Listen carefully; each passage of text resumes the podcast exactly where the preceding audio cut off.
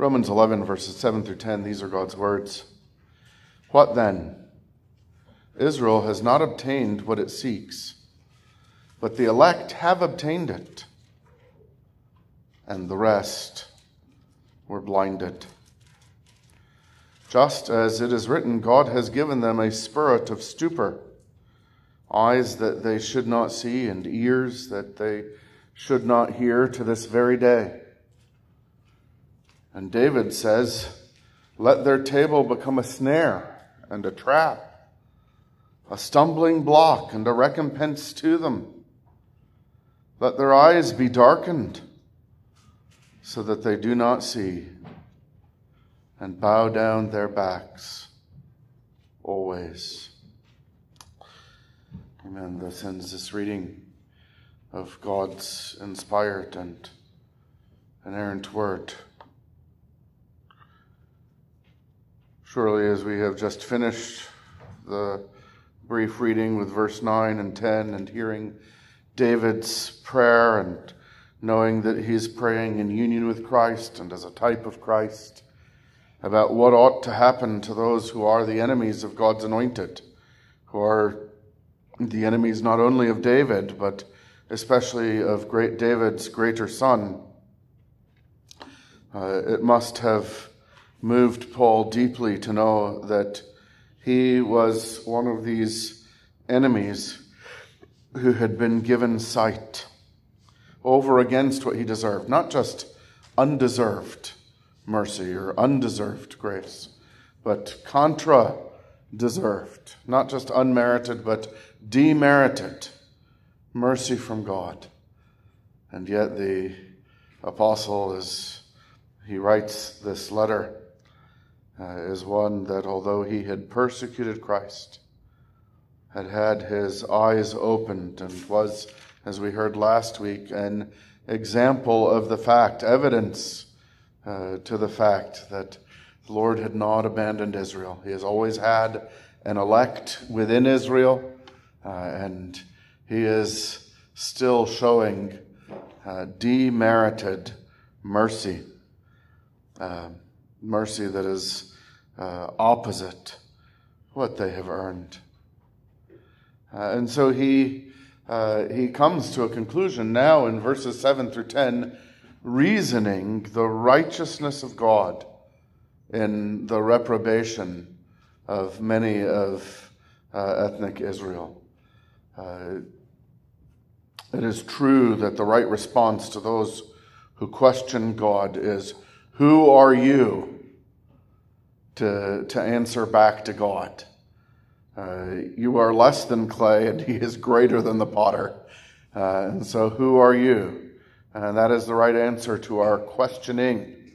Uh, but there are also answers to our questions. And God, in His generosity, gives us those as well. Uh, he gives that to us here. Uh, and so we see that uh, those whom God hardens, those whom God thickens, uh, perhaps you've heard of um, arterial uh, sclerosis, where the vessels are thickened. And uh, back in chapter 9, when it said, Whom he wills, he hardens, it uses the Greek word that is uh, behind that word for thickening or, uh, or hardening. and that, that God is righteous and just, and that he does intentionally give them over uh, to what they are. Uh, and all of that just makes us marvel the more that this is not what has happened to us if we believe. Uh, and it ought to warn us that we mustn't just play church because there have been multitudes who are in his visible church who are thickened, who are hardened, who are given over to blindness. Uh, and so, as, uh, as the apostle concludes this section before going on, uh, responding not to the hardening or the hard Israelites uh, that make up the majority of that nation at the time that he's writing, uh, but as we move on into the rest of the chapter, we'll see that he responds primarily to God, not to the Israelites. Uh, and to the fact that this God of great uh, electing mercy is still redeeming, uh, and that He's given us reason uh, to hope that in the history of His redemption, the best days were yet to come then, uh, and we, by the same hope, uh, believe that the best days are yet to come now. but those weeks, for those weeks, just for tonight, then, we'll see in verse 7, a reminder that uh, God elects from among the blind. Uh, God elects uh, blind sinners. Even as in the second place we see in verse 8, he does harden blind sinners. Uh, and that he does so because uh, they are self condemned. He condemns blind sinners in verses 9 and 10. So, first, then, he elects blind sinners. Uh, the elect, having obtained it, is actually an interruption uh, to the thought. Uh, Israel has not obtained what it seeks, uh, but they were blinded. Uh, and if it were not for the elect, uh, there would not be any the rest. It would be they're all blinded. Uh, in fact, he spoke of the nation as a whole generally uh, at the end of chapter 9, you remember, that they had a law that described righteousness, a law that would have led them to righteousness by grace through faith in Jesus Christ, a law that attested that this righteousness was by faith, but they didn't pursue it as if it were by faith. They pursued it as if it were by works, and of course, then they did not obtain what they seek. And so Israel, not having obtained, but instead having been blinded, and uh, the word blinded here is another word that means hardened, not that same word to which we just referred from back in, uh, in chapter 9, but uh, in this case, uh, having the eyes or the mind closed off to any other options. Uh, they, having had Christ presented to them, uh, have uh, have rejected him, and, uh, and those having rejected him, God cutting off uh, from them, closing their, their vision, their glimpse that they might have had of the Christ whom they have rejected, and giving them over to themselves so that there's nothing but what they think. Uh, this is God's righteous response, God's just response to the wicked sin of skepticism. Uh, we live in an age uh, in which skepticism is uh, considered authentic, uh, even uh, within the church, somehow virtuous.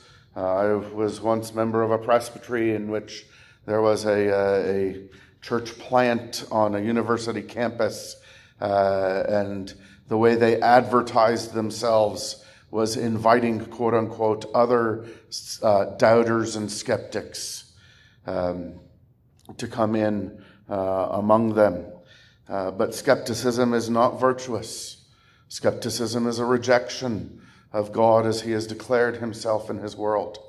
And when that skepticism responds to the Word, it is even worse.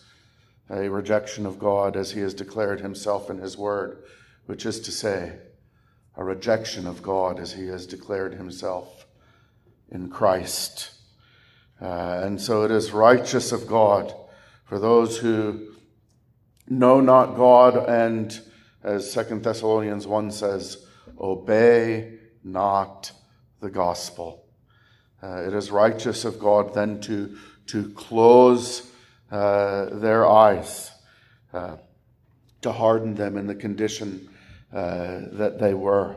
It would have been righteous of God to let the, uh, the Pharisee who called himself Saul to Hebrews and, and Paul to Greeks uh, to, uh, to allow him to die, to depart this world in the condition of hatred to the name of Jesus and persecuting those who are members of Jesus.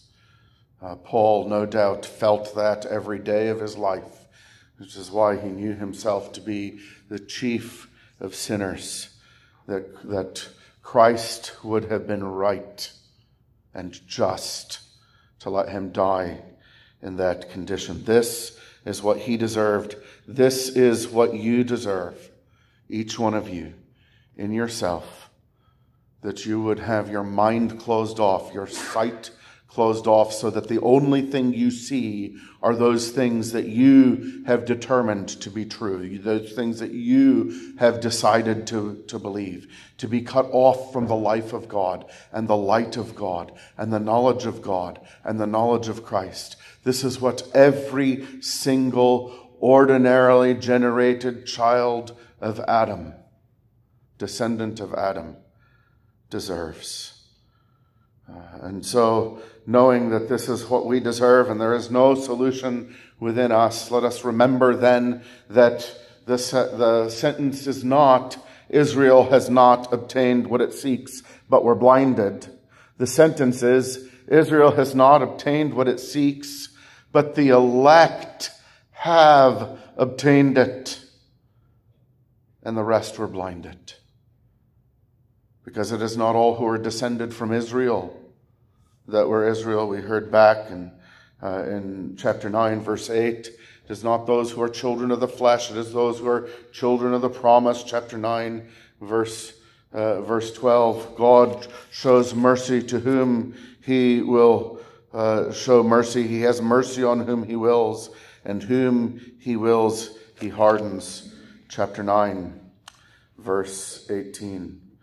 From among those who deserve to be blinded, to be left to their own soul destroying ideas that bring them at last to receive destruction from the presence of the Lord and his glory forever. From among that very group, God has elected to save.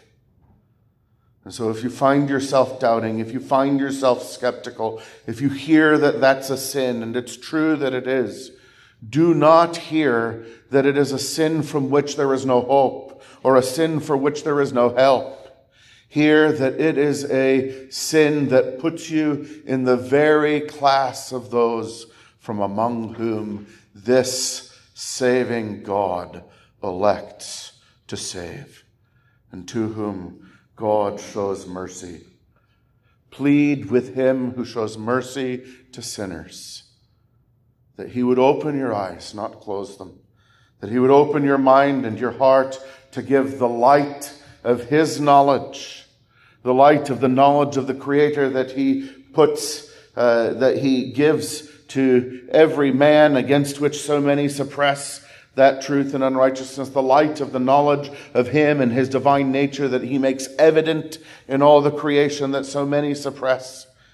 Uh, uh, that truth that so many suppress in unrighteousness, the light of the knowledge of the glory of God in the face of Jesus Christ that God gives when he removes the veils, the veil from the heart, even as he so clearly communicated to Paul what it was that had happened to him on the road of road to Damascus by giving him that blindness that then by the preaching of the word of Ananias he would have what seemed like scales to fall from his eyes and know that this word that he was now going to preach to the Gentiles is the means that God uses to take away blindness and give men to see Jesus as the living God who died and rose again for them and to rest in the Lord Jesus Christ. God elects from among the blind. And so that's the first thing that the apostle says here in this passage, in which he's teaching the righteousness of reprobation. And yet, don't you ever consider the righteousness of reprobation. That's the opposite of election. Reprobation is, uh, refers to what God does in determining to pass over those who have rejected him, as opposed to those whom he elects. Election refers uh, to what God does in choosing. But don't you consider the righteousness of reprobation ever apart from the glory of election, that election that is according to grace, even as he combines the two, takes the two together in this passage this evening. Well, God elects from among blind sinners, but he also hardens blind sinners. He says that here in verse 8, just as it is written. And he quotes first from Isaiah 29 God has given them a spirit of stupor. And you remember, uh, it's not been that long since we were in Isaiah 29. That was uh, the, the woe that fell upon Ariel. Ariel, which was, which means the lion of God. Uh, and a couple verses into that chapter, he identifies the lion of God as Jerusalem. Those who knew God, those who considered themselves to be the blessed of God, those who, who thought that they found greatness in themselves. But trust in self and trust in schemes leads to trust in men and trust in idols. And they had rejected God. And, uh, and so it was Uh, even in response to another rejection of God by his people. This wasn't the first time. This is the greatest time that Israel ever rejected God. When God the Son, the Word, became flesh, he came to his own, and they knew him not, and they rejected him. But that wasn't the first rejection of the Lord by Israel. They had made an entire history of doing so. And so the apostle again, you remember in last week's portion, he quoted from 1 Kings 19 when their rejection was so complete that Elijah thought he was the next Noah. There was, that there was only one left in the face of the earth uh, who belonged to God. And yet even there, God had elected from among blind Israel 7,000 he reserved. Uh, and bless God for those two words or Yes, I think there are two words also in the Hebrew for himself. So the apostle now quotes from another place Isaiah 29, uh, verse 9, and the same idea in verse 10 of that chapter. God has given them a spirit of stupor. And then, very soberly, very soberingly for us, he combines that quote from Isaiah 29 with the quote from Isaiah chapter 6 Eyes that they should not see, ears that they should not hear to this very day. And he attaches uh, uh, another, uh, that last bit from Deuteronomy 29, uh, a little bit ironically, uh, uh, in, a, in a little bit of an ironic manner, he attaches it and we'll consider that in a moment. But this combination then of the spirit of stupor that he was right to give them for their rejection of him, so that Isaiah, who comes and preaches, and we read the book of Isaiah, it's such a Christian book, isn't it? And bless God, many Jews even have been converted uh, by means, especially of chapter uh, chapter 53 uh, of Isaiah. But Isaiah was not told in his call to preach that he was going to have a particularly effective ministry, did he? Uh, many of us remember and, uh, and desire that the Spirit would produce in our hearts the same response when the newly atoned for and cleansed Isaiah, tongue still burning, as it were, from the coal that is too hot for a fire angel to touch without tongs and God says, Who will go for us? And He says, Here am I, send me. And praise God for that. And may we, may we all uh, rejoice to say the same thing. But we perhaps don't think quite as often of what he is saying by verse 11, which is, Lord, how long? And what happens in those two verses? Well, he's told that the word that he's being sent to preach, even this glorious salvation word, and what a wonderful section of Isaiah we are in right now, uh, chapter 40 and chapter 41, and, uh, and it's um, full of sweetness for us in Christ to the end of that book. And yet, that very word would be a means by which God would harden his people they would have eyes, but they wouldn't see. And they would have ears, but they wouldn't hear. And their hearts wouldn't understand. You see the same word of the gospel by which God gives faith, as we heard uh, just a few weeks ago in chapter 10, verses 14 through 17. He uses it to give faith to some, but the same preaching of the same word hardens others. Yes, we need the means of grace, but we need much more the grace of God in his means. And so let us look to God not to give us as we deserve in his means, but let us look to God to give us as his grace, as his grace gives to those whom he is redeeming. How dreadful it was for Isaiah to consider what his ministry would do. And we too ought to think that way. And uh, when we think about the word being preached and the word going out in evangelism and the word going out in missions, and when we speak to uh, our loved ones and our friends and our neighbors and our acquaintances, pleading with God that He would come by His Spirit in redeeming power to give life by that word, to give sight by that word, lest they be hardened, lest they be blinded. God in Deuteronomy 29 and uh, 30, uh, speaking uh, blessing to Israel, and I said that adding that to this very day at the end of the, uh, the quotation here, he's making this combination, combo quotation uh, is a little bit ironic because whereas in Isaiah 29 and Isaiah 6, he was taking away blindness. In Deuteronomy 29, he's talking about what the Lord had uh, given them to see, and yet he had hardened them.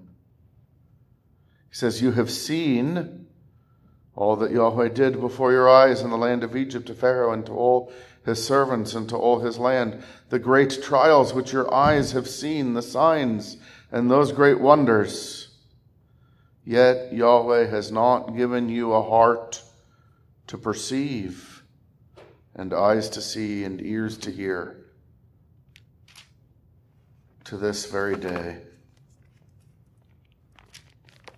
Hard heartedness is curse and condemnation, how desperately they needed what the Lord would give them.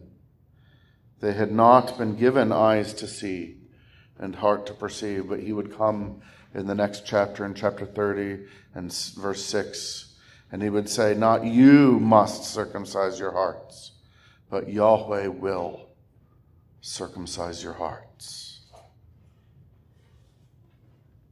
And so he takes Isaiah uh, 29 and Isaiah 6 and, uh, uh, and Deuteronomy 29, and he combines them all to remind them that uh, this is not one moment in time in which the Lord presents himself, in which the Lord presents deliverance, and his people need from him not just the proclamation of, the deli- of deliverance, not just for him to tell them his gospel, but what we need for him is to give us eyes and ears and heart. That's what they needed in Deuteronomy.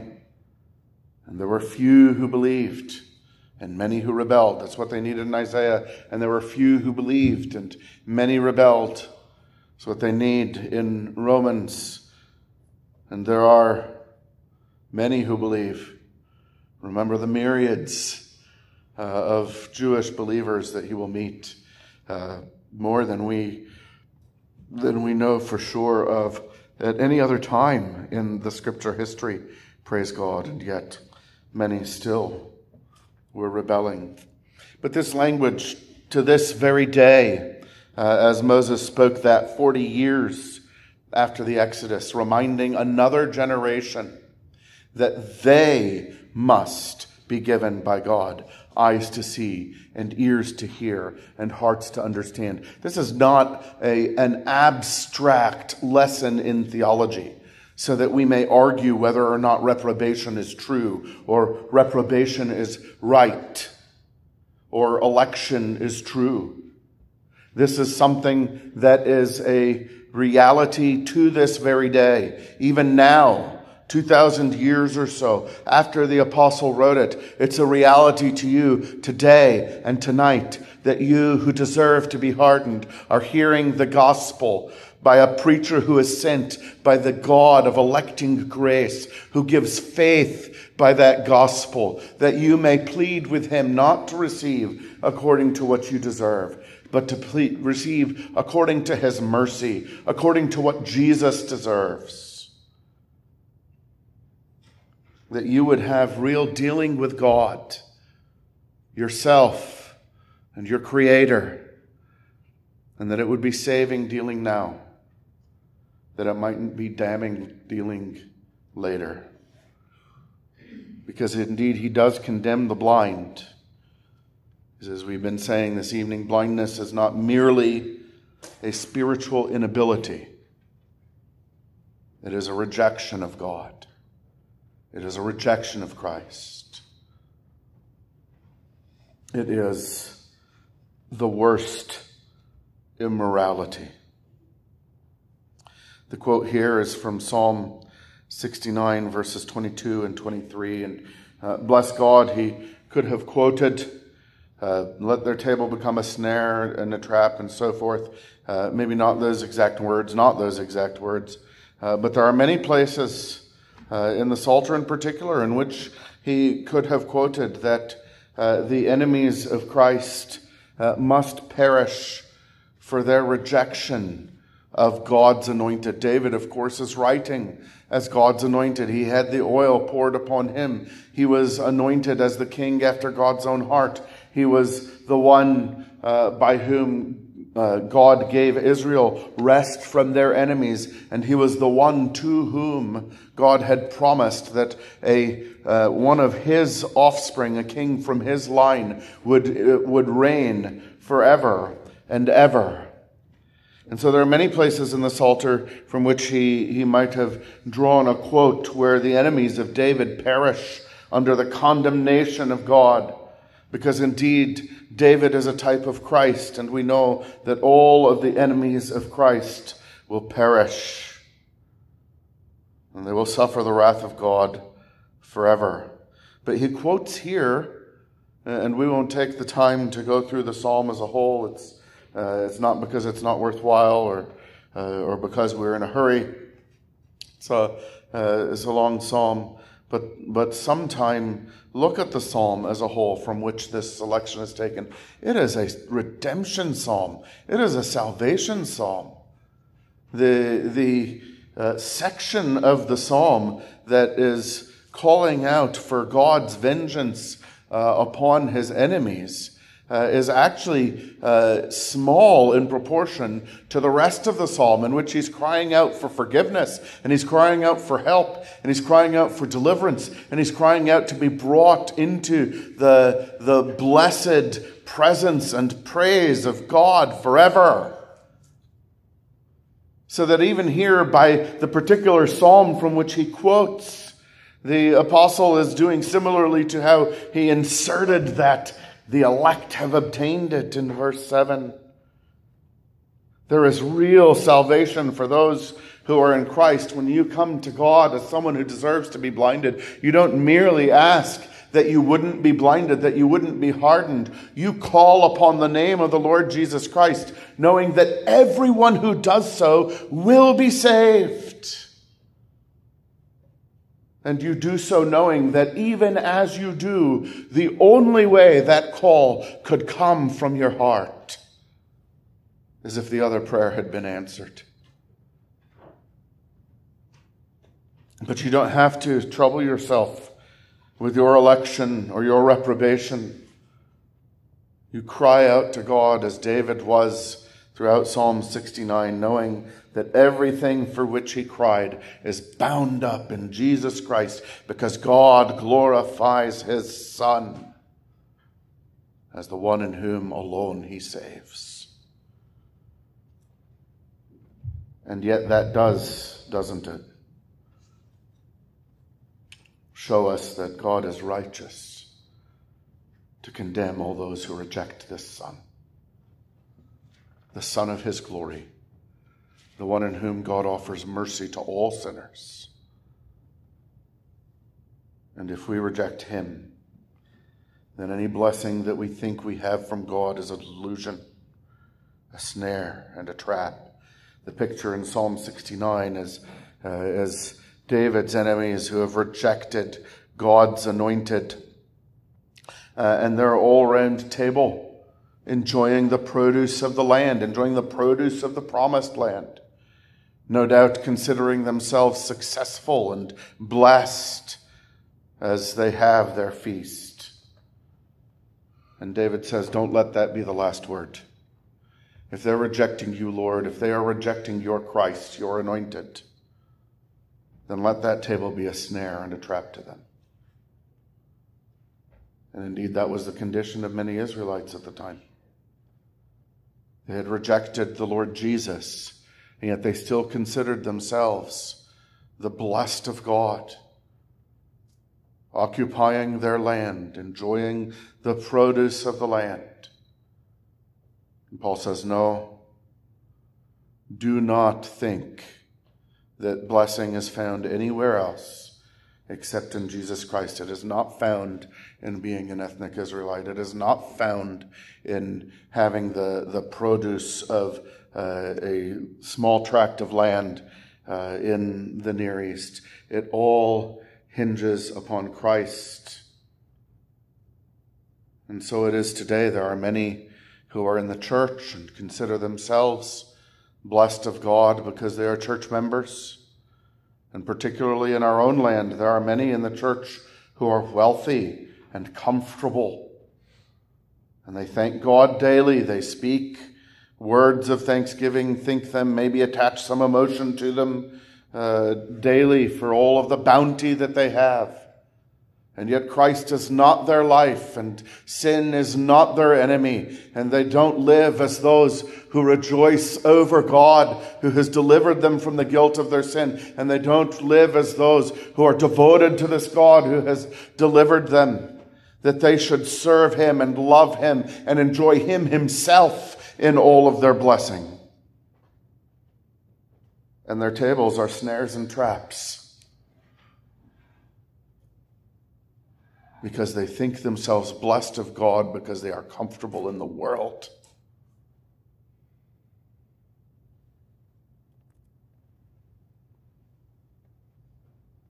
All hinges upon Christ. Come, rest upon him, rejoice in him, give yourself up to him have no pleasure in anything unless that pleasure is ultimately in Him. Do nothing that cannot be done in His name. Submit to Christ, belong to Him, and you will praise Him forever, who has given you, by electing mercy, the very opposite of what you deserve. Amen.